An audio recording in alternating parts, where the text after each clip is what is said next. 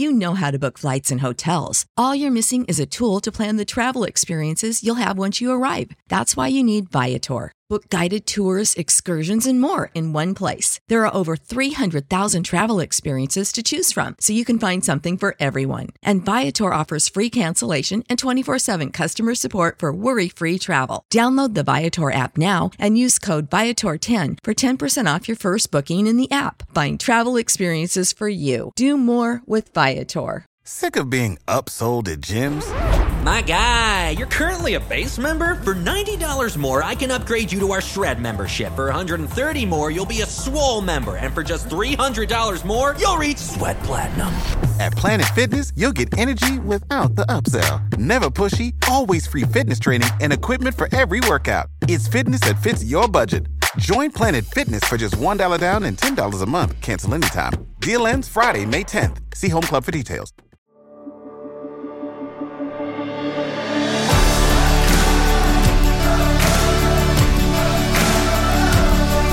Welcome to the Gravity Leadership Podcast. Gravity Leadership is a growing network of people who believe the center of the Christian life is the love of God revealed in Jesus Christ, and that learning to take love seriously is vital for how we practice discipleship, mission, and leadership. The Gravity Leadership Podcast explores, in practical ways, how to root our lives and our leadership in this love that holds all of us and everything together.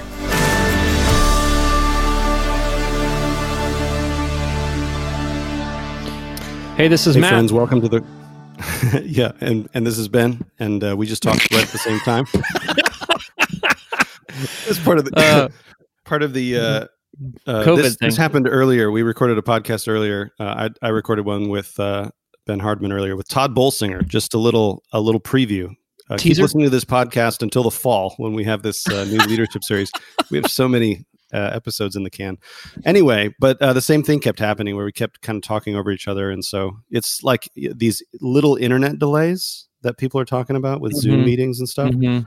that make uh it just makes like talking to people really tiring First because world you- you- yeah first world probs but still it's uh it's a weird thing anyway welcome to the gravity leadership Co- podcast uh glad you're here um we've got brad jersak an interview with brad jersak today Yeah, who uh is one of them he's one of my favorite guys he's in Uh, my he's top five. He's in my top five guys. top five De- guys i like Definitely, to listen yeah, out definitely with. top five Canadians. yeah right I don't have to think about that. yeah yeah i mean Uh, but Brad, we've no, learned so much no from offense Brad. to you canadians i'm We've sure you're learned all so much from Brad, and we've learned uh, he kind of combines sort of a Jesus-centered sacramental spirituality that Yeah. resonates with you and I a lot. And yeah yeah um, not not everybody in gravity that resonates with, but I think even when even when I was pre-sacramental, I still was sort of fascinated by people who were sacramental, just because I was like, you you guys see things I don't see, and this is weird. So anyway, he talks mostly about how uh, Jesus demonstrates a way of being human in the world yeah that is um, brilliant and uh, true. Um. And so this interview is great. Uh, Brad's great, and we should just probably get to it. Yeah, we'll let uh, we'll we'll let Brad uh, speak for himself in this interview. So anyway, He's yeah, he's an adult. He can speak. he's for in he can he can speak for himself. Anyway, folks, glad you're here. Here's Brad.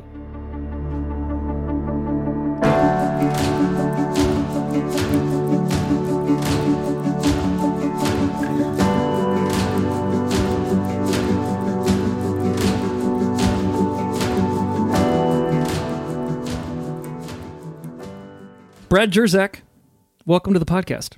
Thanks for having me. It's great to have you back.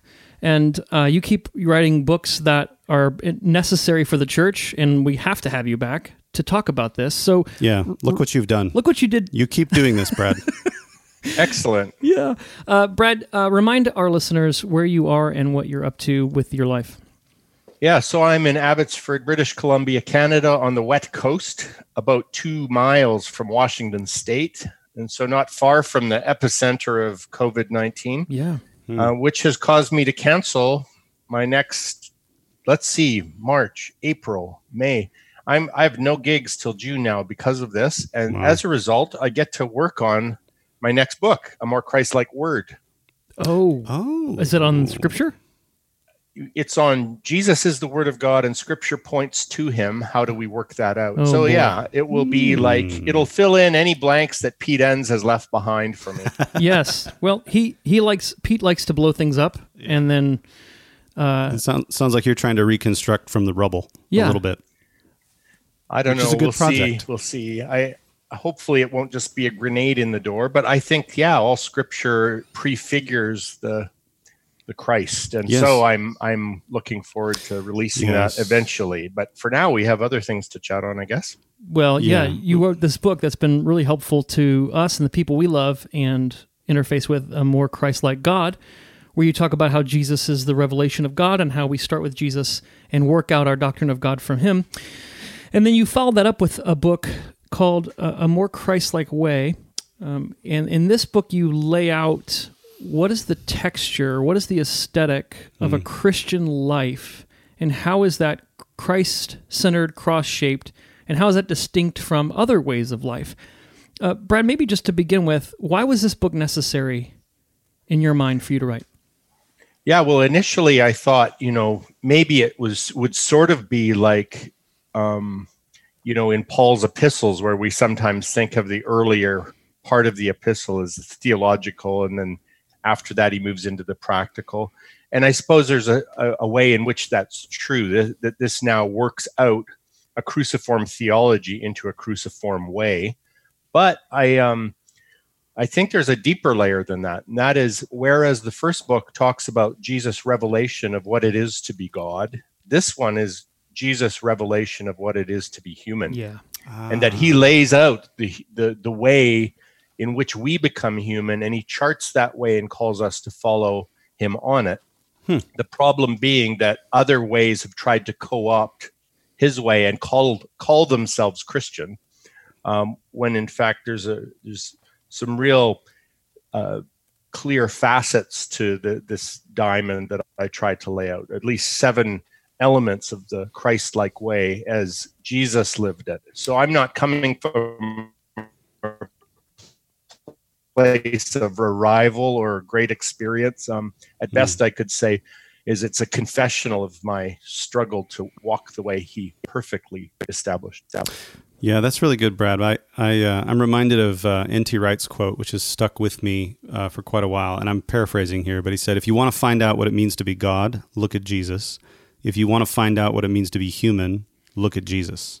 That's exactly it. That's a that's a pretty good uh, that's a pretty good theology. Yeah. a, a pretty good framework for writing a book. That's really good. So maybe to get the conversation then started, what, you're using this metaphor of way, and we use this too at Gravity to describe. Um, well, maybe instead of me, instead of me summarizing what you mean, maybe you could Here's what tell you us mean. what why this word and what what work is it intending it to do? Yeah.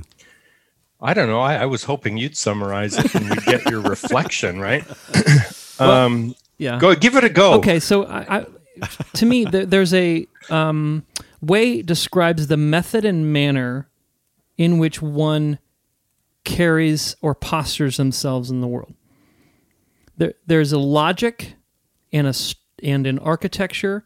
There's assumptions, and there's a I would say like a relational aesthetic. And that to me, like I know that's super. It's a word salad, but to me that to me that like is is what work the word way is doing when I use it. And I just want to know: Am I just projecting my own?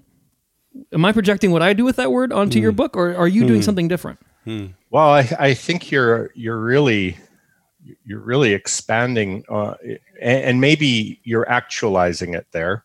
So before we do that, let's just use it as a metaphor. Then, what is a way? It's a way is is a path. It's a road. It is a direction. It is it implies journey.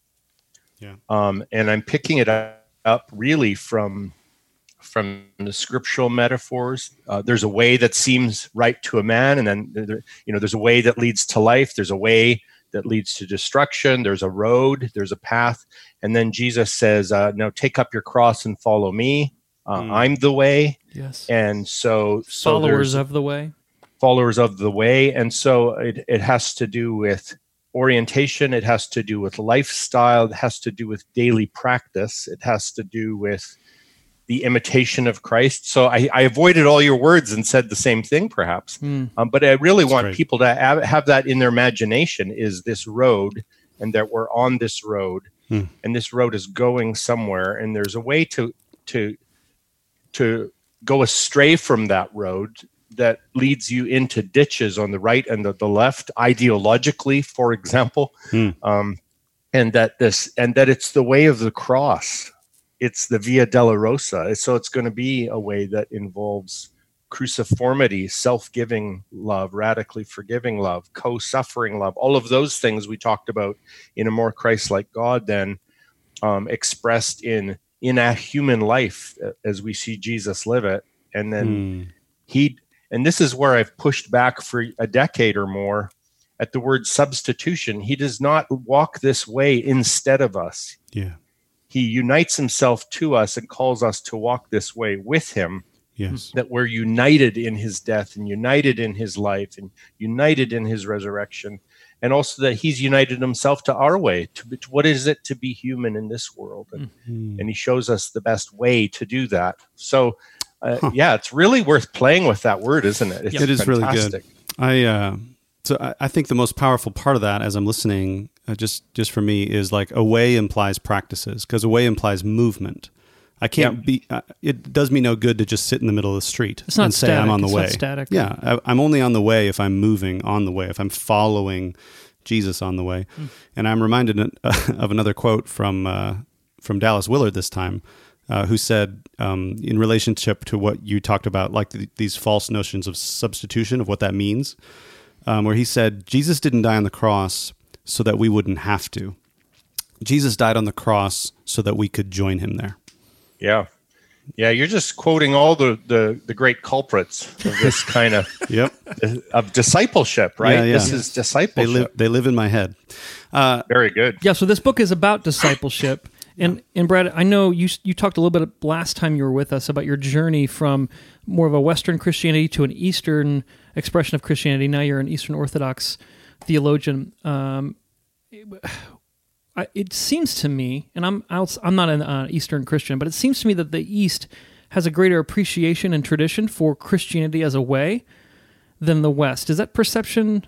Am I am I accurate in that perception?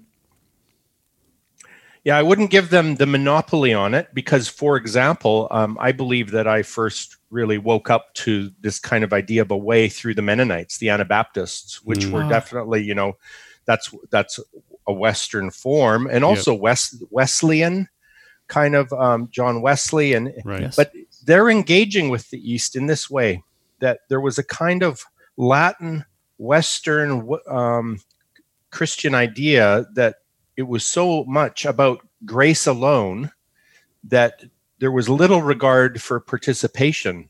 Mm-hmm. In fact, there was great suspicion of any participation. Whereas in the East, it is all about participation, about synergism, hmm. about about um, how I participate in the life of Christ, and that that to be Christian is is struggle. And so sometimes, like you get sort of in radical Lutheran grace movements, there's there's this idea that you know if you're seen to be struggling at all that well that's works and that's self-effort yes. and so on and yes. and and i kind of just have to call bs on that and so like yes. what is what do the scriptures describe here mm. certainly paul does not exemplify somebody who was not in in a lifelong struggle to participate in his own salvation yeah right. um but and so an, a metaphor i'll sometimes use is that my grace friends will say, "Look at how much of the pie did you make? You made none of the pie." And I'm mm like, "Well, okay, but you have to eat the pie, right? so it's a pie. um, the pie, partake of this thing, right? Yeah, yeah. And you don't and just so, um, you don't just put it on the wall and appreciate it and say, "Thank right. you, God, for making me a pie." You eat the pie that God made for you. Right. Yeah. And and the other element is that sometimes that idea in the West of imputed righteousness, this righteousness is an abstract proclamation in the heavenly realms that actually doesn't touch the way of your life. Right. And so I love guys like Paul Young and Baxter Kruger who talk about um, that yes, the truth of our being is is that we're fully forgiven and reconciled and in Christ, but the truth of our being must also become the way of our being and that Mm. actually generates real on the ground righteous um, transformation and and yes it's all grace that's doing the transforming but then it better transform Yes, And that's, it has to be effective. yes it Yes. has to be effective and that's where that's where my book is a confessional it's Hmm. like at the at, i end up just kind of saying lord have mercy because i i see Yeah. increasingly the the the ways that I depart from the way and called off the way and regularly, daily, before my head left the pillow. My goodness, you know, and and uh, and then and then how to deal with that. Yeah, yeah. So, so what you're describing here then is taking these um, little cul-de-sacs or ditches we can fall into, theological ditches that can do unhelpful work for us, then holding them up to the light of Christ and reclaiming a larger, deeper tradition that is apparent in the West. You know, the Wesleyans, Me- Methodism. Uh, Sure. you know, the method of John Wesley is Right. The way a- of Jesus, right? discipleship. That's why it's called. Methodism Yeah. and the uh, you know the Anabaptist Mennonites, but also then the Eastern tradition you're mining now. And what you're describing uh, is commonly referred to, Brad, this taking another look at something, getting underneath of it, jettisoning what's unhelpful, maybe reframing it, is commonly called deconstruction. And in your book, you sort of deconstruct deconstruction. I do. What what are the like? I don't know what like what bothers you about the way people typically talk about deconstruction. Yeah. So the first thing is the way they typically talk talk about it is not what Derrida meant when he Mm. coined the term. What Jacques Derrida, the philosopher, probably what is he, 1960s? Yeah, Um, something like that. um, what he meant by it is let's slow down and examine our words and, and examine our uh, about how how these words are loaded with power. We need to be more more mindful about the assumptions that we're Mm. bringing in that we're not entirely objective, that we have biases, and so let's just let's just look at what how we're talking and how we're engaging. What so that's not what and that's in that sense I deconstruct deconstruction. I'm like, let's slow down and think about what this word means and what kind of things we import into it. Yeah.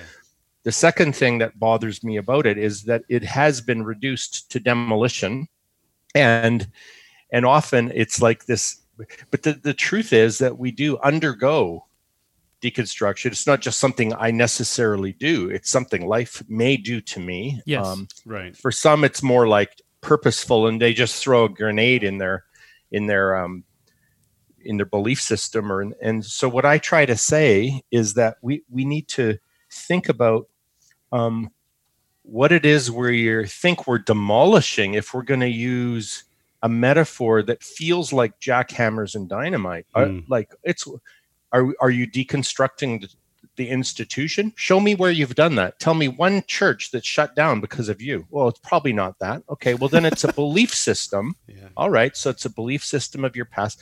And and what is it you are replacing that with? Or maybe it's your heart.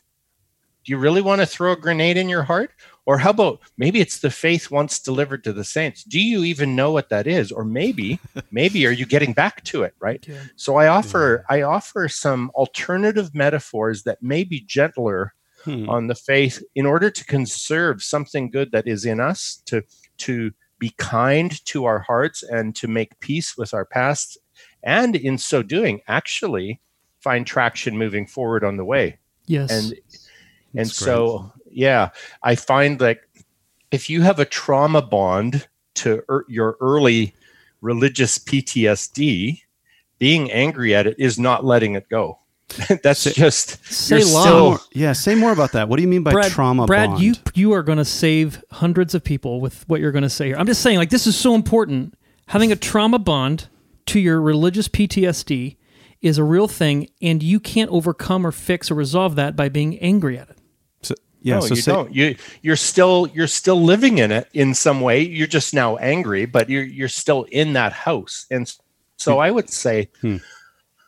um, what if we could gently begin to begin to do some healing work around the trauma itself until un, until we both conserve the good of our past, Hmm.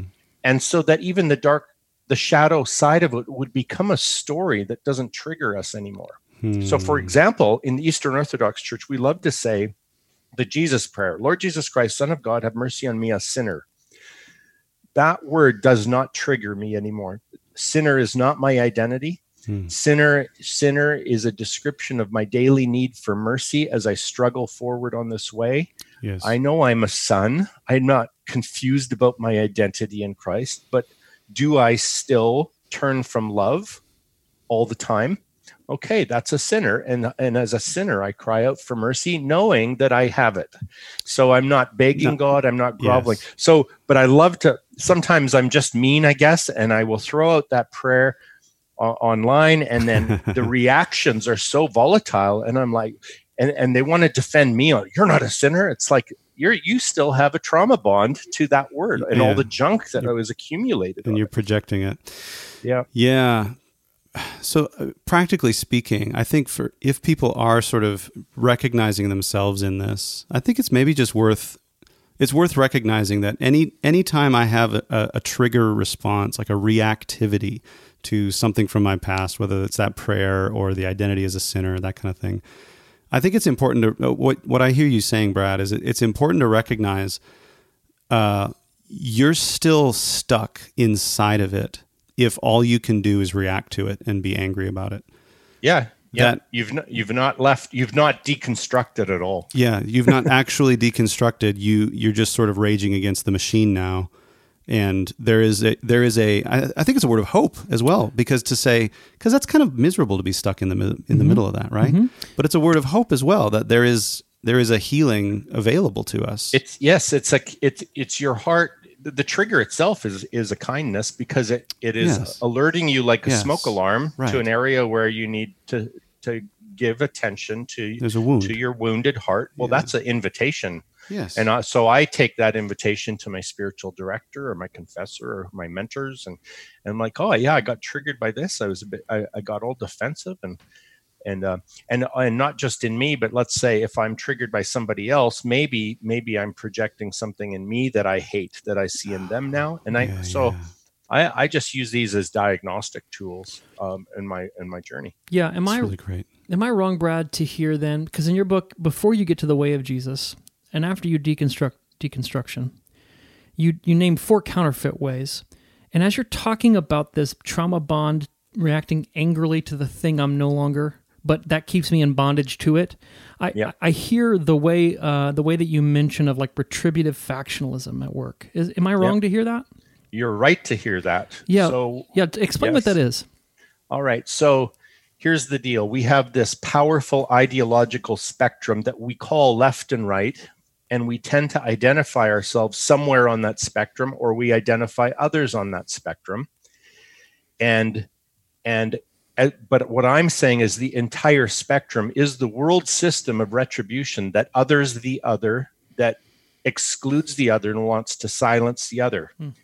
The whole, the whole spectrum does this, and so you can watch it. Um, if if you stay on the spectrum, let's say you're a right wing fundamentalist, you may become angry at right wing fundamentalism, but in that anger, you become a left wing fundamentalist. So you're still a fundamentalist. Yeah. And, and it's a, and, and it's all about, um, it has to do with how we view um, our highest moral imperative is about my rights and my freedom and my, my, my, my, mm. and, and anybody, woe to anybody who is an obstruction to the way of my, the way of me and I, my, and so, and, and it's team, very, my faction right? My faction it's and this is a i had called it tribalism at first but that seemed problematic for some folks because of first nations issues. Oh yeah. And and and then i realized actually um, factionalism faction faction is a biblical word and it's it's one of the fruits of the flesh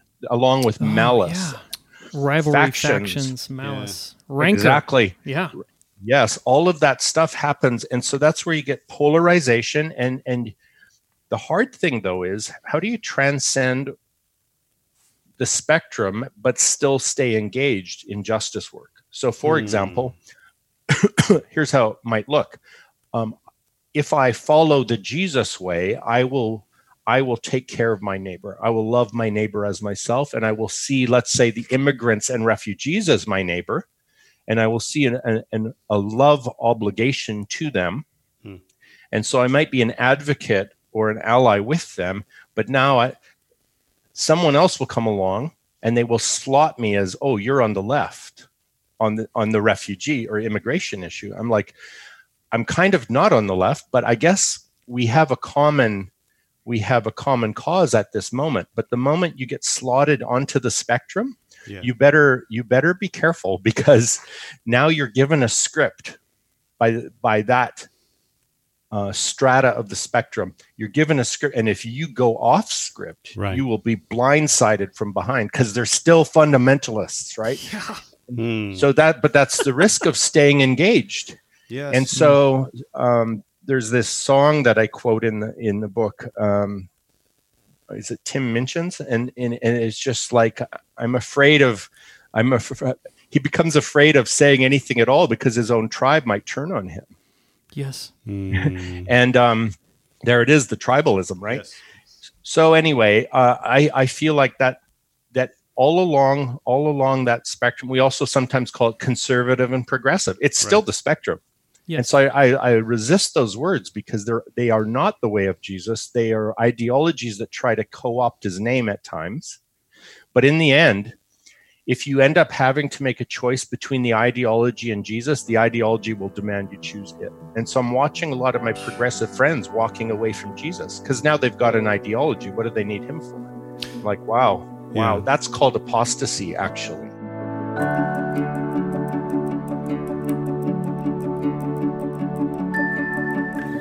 This podcast is brought to you by Gravity Leadership Academy, our 10 month online training intensive for Christian leaders who want to root their life and leadership in God's love and bring lasting transformation to their culture.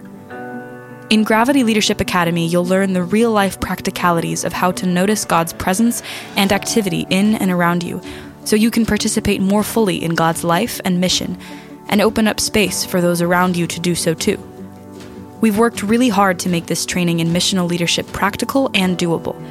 To find out more about Gravity Leadership Academy, visit gravityleadership.com/academy.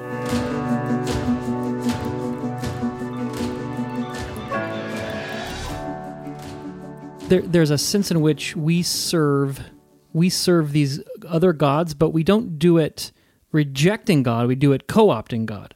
So mm. yes, right and then really you create an idol. We use the word god or even we use the name jesus but then we, we hollow him out and load him up with our party politics or the, the talking points from our yeah. for, for you know as if that's jesus. So, so, these are some of the counterfeits that are, are troublesome. Yeah. And you do a great job of laying these out and they all they're all related. So they're not discrete buckets but there's like we kind of have this bespoke counterfeit uh, buffet that we eat from uh, in our in our Western culture. I guess if I'm listening, Brad, and I'm I'm I'm placing myself caught on the horns. I know so many people who are caught on the horns of the right left binary. Mm-hmm. They yeah. feel like they have to choose between them, and they don't have a home. Like their maybe their theology is conservative, but their s- social ethic is more progressive, and they don't know what to do with themselves. Um, you lay out you lay out these characteristics of the way of Jesus. Like what where would you encourage someone to start recovering or healing hmm. from from that counterfeit way?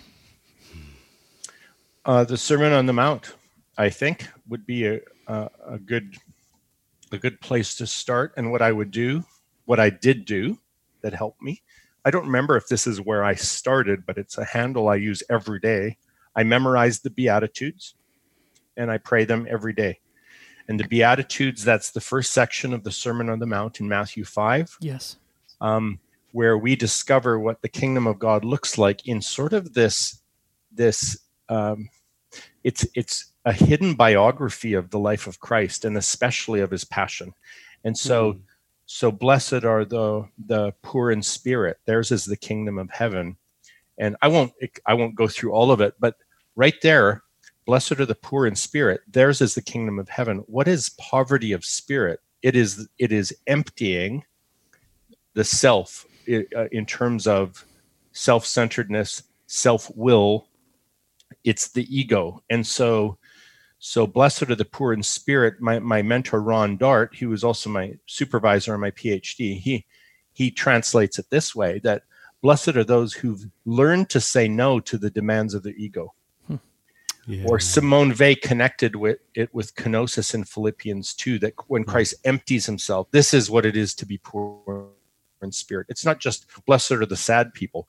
Right. Um, that, there's that's true at, at a sort of a, at a flesh level, but if you read it in the spirit, there, there's this idea that you've that the the ego has been emptied and it's been filled now with self-giving love and then you just move on and, and you can put jesus name in these. Jesus was poor in spirit. Jesus knew how to mourn. Jesus expressed real meekness. Je- jesus was hungry and thirsty for righteousness and he was merciful and he and he beheld the father and explained the father to us. And then and then out of that blessed are the peacemakers and and mm. and then they are the ones who are going to be persecuted for the sake of justice and all of this mm. i would hmm. start there and maybe um, i haven't memorized the sermon on the mount yet but i, I know a fellow who's just he's just come out of um, oh it's more than a year in jail real uh, in a real tough jail situation and and in jail um, he memorized the sermon on the mount and it's hmm. it's become for him as the first part of the way back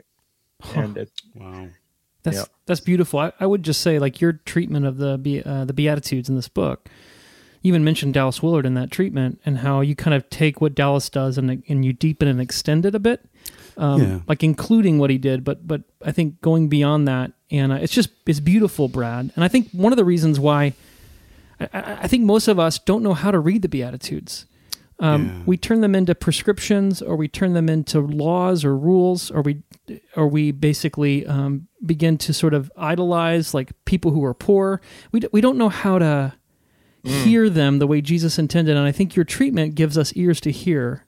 Yeah, yeah. I think if you even start with the word "blessed," right, that's a passive verb. I, am I'm, I'm just thinking out loud now, hmm. but in, in terms of Ron Ron Ron would translate as the life of God, the divine life. But the divine life is a passive verb. It's some it's grace acting on me, grace mm. acting in me, and then I become these things as the as the recipient of grace. And so it's Jesus' version of the fruit of the spirit. It's these these mm. things aren't laws that I need to attain, but they are graces in in which I participate as the grace of the Holy Spirit is transfiguring me from the inside out, this is what will show, and it better show. And and and so at the end of the Sermon on the Mount, he doesn't say sort of like what uh, Bonhoeffer's critique of Luther was that was that Luther was basically saying you you dare not obey the Sermon on the Mount. Right, if you do, you're denying grace. Yeah. You're well. What does Jesus say? Jesus says it's it's the wise man who builds his house on the rock is the one who hears these words and does them. But then you're like yeah but it's such it's a righteousness that the pharisees what am i to do? It's like what are your to do is to surrender to, to the work of grace in you which in the east we would call the holy spirit Grace is not unmerited favor imputed into you in a heavenly courtroom. Grace is the Holy Spirit living inside of you, changing you, and yes. producing poverty of spirit and the capacity yes. to mourn and a character rooted in meekness, but also a hunger and thirst to do justice in the world, all of that stuff. Yes. So, yes. Mm, yeah. That's really good. around and under and through all of your treatment of these ways. And we won't, we won't um, rehash your book. I just commend it heartily. But one of the things, Brad, that struck me as I read it, all of these all of these shifts and the, the, the, metaphors you use instead of deconstruction like art renovation or home makeover right or a healing and renewing like all of this renovation is pulling our attention back to this is my word now pulling our attention back to what is power and mm. how does it work mm. what is power and how is it for and it's a rehabilitation of our embodiment and participation and use of that power yes. from a way of the world to a way of Christ. am I tracking with you? Would you say it's a good summary of what you're doing? Yeah, in some ways, um, I might I might tweak that a little bit using a state from statement from when Math in Matthew where Jesus calls the disciples, and it says that he you know he's he's out there in the world and he's looking at these crowds and he sees that they're harassed and helpless like sheep without a shepherd, and he he tells them like pray the Lord of the harvest that he would send forth reapers into the fields. Okay, so to do what? It's it's going to to shepherd these people who are harassed and helpless. And then he goes into the next chapter, and that's where he calls the 12. And then when he calls the 12, it says he gave them authority. Hmm. Um, and it and and that authority they use it to overcome all the power of the evil one. And so so maybe we could even draw a distinction between God given authority and worldly power because yeah. because mm-hmm. attached to worldly power is a kind of coercion um, it is it is about force. It is about domination. It is about opp- ultimately oppressing because that's what power does. And so he doesn't give them power over the power. He gives them authority. And and, and so that seems uh, his authority is rooted in submission to the Father, mm. surrender to the Father, walking the Jesus way. And and so you can kind of almost see like, yeah, it's there's this overcoming element, but it's but it's not worldly power. And so even even to talk about it as, as a kingdom or hit, or to talk of Jesus as a king, we should almost always use scare quotes with it, right? That right. he's a king, he, but he's not like a king. He's a subversive, ironic king. He's a king that ascends yeah. and is enthroned on a cross. And so he's the youngest. he's the youngest and the shortest, and yeah, he's out in the field. Very good. Yeah, and even like in Revelation, it's the the elder says to John in his in his vision, you know, behold the lion of of the tribe of Judah. So that's a that's imagery for overcoming and power, right? But then he looks and it's like, so I looked and I saw a lamb as if slain. And so so the victory embodied in that lion um, comes through a means, which is self-giving sacrificial love yes. embodied by the the lamb so the the means the means of our authority is not you know so i think i yeah and generally you you've you've captured the issue um, but I'm just thinking authority, power, language might help us distinguish. Yeah, I love that distinction because I think that there is there is such a redefining of what power is and how it's embodied and, and taken, and we see it all through we see it all through the Gospels how Jesus is is destroying in with love people's misunderstandings of what his power will do and what he, who he is based upon that. Yeah, and even mm. he, I mean, he'll even, I suppose, he, we've got weird ideas of authority now, right? We even have words like authoritarian, but he says he says that in my kingdom, you're not going to lord it over or exercise authority over. Mm. So he just demonstrates his authority as foot washing, and yes. you're just like, okay, you've just completely blown the whole thing to sh- to shreds, and it's gorgeous and marvelous. And I wonder if there if we could if we could really take to heart Dostoevsky's um, his exhortation really in the brothers Karamazov, where in in the Grand Inquisitor story, the this Grand Inquisitor arrests Jesus during right. the Spanish Inquisition for healing a little girl, and he puts him in prison, and then he explains to Jesus why G- why the Church has said yes to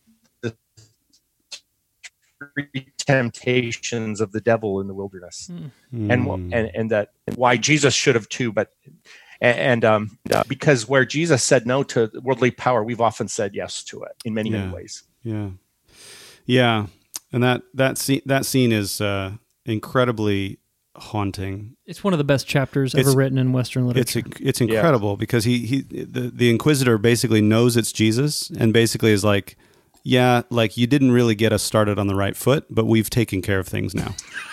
yeah, so you know yeah. you're no longer needed here, Jesus. Your way of right. the cross and your resisting temptation. Uh, it was actually kind of a bad idea. We've thanks met, for securing. We've decided that. Thanks for securing idea. our justification. Yeah, but now yeah. we'll take over world domination. yeah, and in a sense, it was a it was an Eastern critique of Western Christianity. Oh. Right. It, I mean, he's a know, Russian Dostoevsky's Orthodox, right? But yep. and and and he's of course, not seeing how the Orthodox will fall into all the same traps and oh, ultimately oh, sure. get in bed with Putin, you know? so, right. Right. right. Yeah. Well, maybe bringing it then full circle, um, meditating on the Sermon of the Mount, uh, but wanting to practice a way rather than just assent to a concept. Mm. So yeah. I, can, I can assent to self giving love, but not have to practice any of it. Mm. Brad, maybe as we close, like, man, so many of us have convictions about authority versus power and self giving love and kenosis and compassion and hospitality, but we find our bodies not ready to do any of it. Um, wh- how do we begin to l- live our ways into aligning with increasingly what we're convicted of? Well, that's where a way really does help. I, I've chosen one that's not for everyone. Uh, the way I've chosen is 12 step recovery.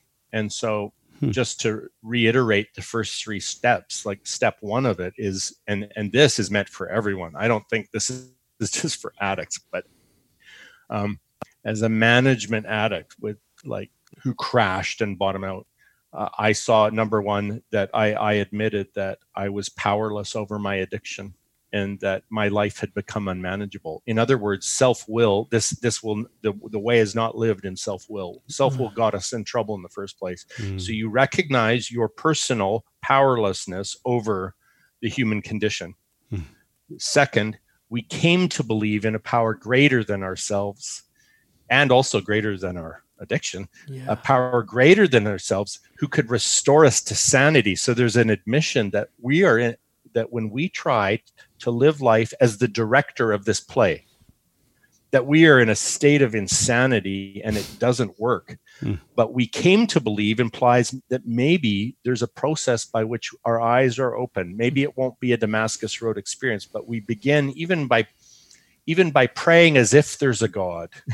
Right. the, the serenity prayer, for example. Yeah. Um, God, give me, you, you know, well, I won't go into it all, but the, but but we we pray uh, in in in praying in a practice of daily prayer, we begin to see that maybe there is a God who who can do what I can't do. And then step three, it is my invitation. This is how I would do evangelism, basically. It's that we we become willing to surrender our lives. We make a decision to surrender our lives to the care of a loving God. So what is so daily surrender, hour by hour surrender, and in, in cases where I, you know, I have friends where it's minute by minute surrender, not to God's control, not to, but to His care, and to go. I'm I'm going to I'm surrender. I I'm powerless over this thing, but I'm not powerless to turn to Him. And Mm. so repentance is not about self-loathing and beating oneself up repentance is about turning towards the light of love that wants to hold you and and, uh, and to shine on you in dark times it's just a turning back to the light with Yes. my whole life Yes. and then what will that what experiencing that grace then um, how how would grace ask me to live today Mm. um, in not alone but in in fellowship with with my with my fellowship with my neighbors with my family. And um and then and then i can just say oh my goodness i'm not so good at this. Lord have mercy lord have mercy lord have Yes. mercy. But then making those little those little choices that that are not self-will. So it's not trying harder to do a new better thing. It's a it's it's first of all surrendering to god's care. But Yeah. then also um and to each other's care in, who embody yes. God's care right? Yeah. so what will god's care will look like yeah. you know? Yeah. So for me that means i'm i i'm i need to participate though. And so that might just right. mean texting my godfather. Like i can do that. I, maybe Yes. i can't say no to all the temptations but i can text my godfather and i will hear Mhm. i will hear a voice of divine care coming Yes. through yeah Yeah. Yeah, that's re- that's really good. We, we we teach people to do the same thing in our um, in our cohorts as well. That that just sort of acting acting as if something is true is believing Yeah. that it is true, yeah and and taking a small step like texting your godfather or reaching out and and you know just got a, a text last night from somebody a, a friend of ours who in this you know this is we're like a few days when we're recording this a few days into social distancing and all this uh, kind of crazy stuff with covid. And you know he just texted last night and said i am really i'm feeling really really discouraged about my parenting right now and i don't know what to do. And that that is an act of faith to trust that there's something on the other side of that right? That that yeah. it's not up to me and it's not up to me to like okay work harder try try harder tomorrow to be a better parent. But it's saying I, i'm powerless against these things that are hindering my my parenting right now um, and i need god's grace uh, and i'm trusting that i'm going to get it if i text my friends Yeah. Yeah.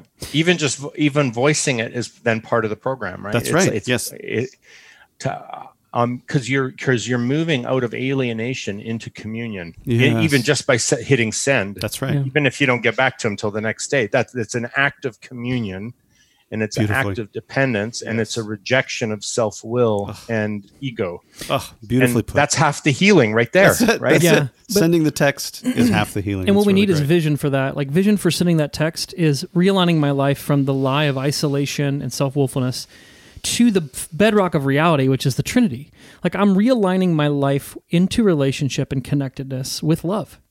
Because mm. Yeah. I don't throw myself into the off that cliff of that text if I'm going to receive judgment or dismissal Yeah. or condemnation. I just don't do it. Yeah. Yeah, you know Fleming Rutledge. She she's brought some new helpful um, um, language to this. So we used to talk about Christianity as a personal relationship, but that could just like mean private piety. Right. She's using the language now of living connection, and so I Hmm. experience that in my prayer life. But I'm also experiencing that then, like in those in, Yes. horizontally Yeah. where is living connection helping and maybe now that that we're in a in a crisis where alienation was already a disease out here Yep. but now that alienation ha- it looks like a virus and and we've woken up to resist it what an Mm. incredible opportunity this is then say Mm. we we just gave alienation a green light ever since radical individualism started. Right. It had a green light. We didn't even oppose it. We Yeah. kind of reveled in it. And Yeah.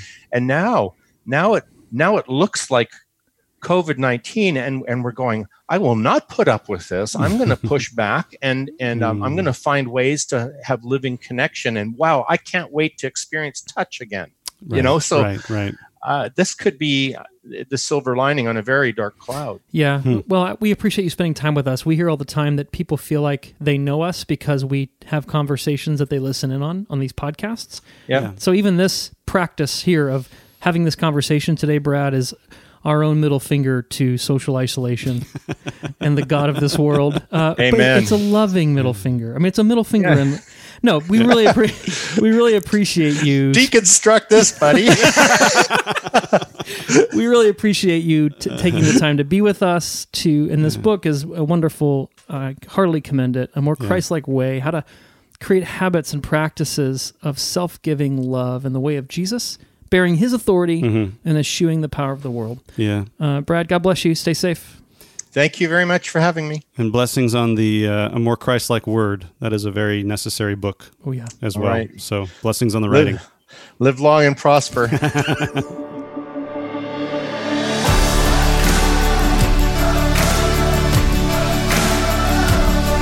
Thanks for joining us for this episode of the Gravity Leadership Podcast. Our show is produced by Ben Sternke, Matt Tebbe, and Ben Hardman. Aaron Sternke does our mixing and mastering. You can check out his work at aaronsternke.com. If you find our podcast helpful, share it with your friends in person and on social media. And don't forget to rate and review us online as well as subscribe so you don't miss an episode. You can join our Gravity community for free at gravityleadership.com/join. You'll get our latest content delivered straight to your inbox, as well as an email most Fridays with curated links to articles we found interesting or helpful. To join us, go to gravityleadership.com/join. And hey, we'd love to hear from you. Ask a question, make a comment, send us an idea, a recommendation, recipe, whatever. You can email us at podcast at gravityleadership.com. Catch you next time.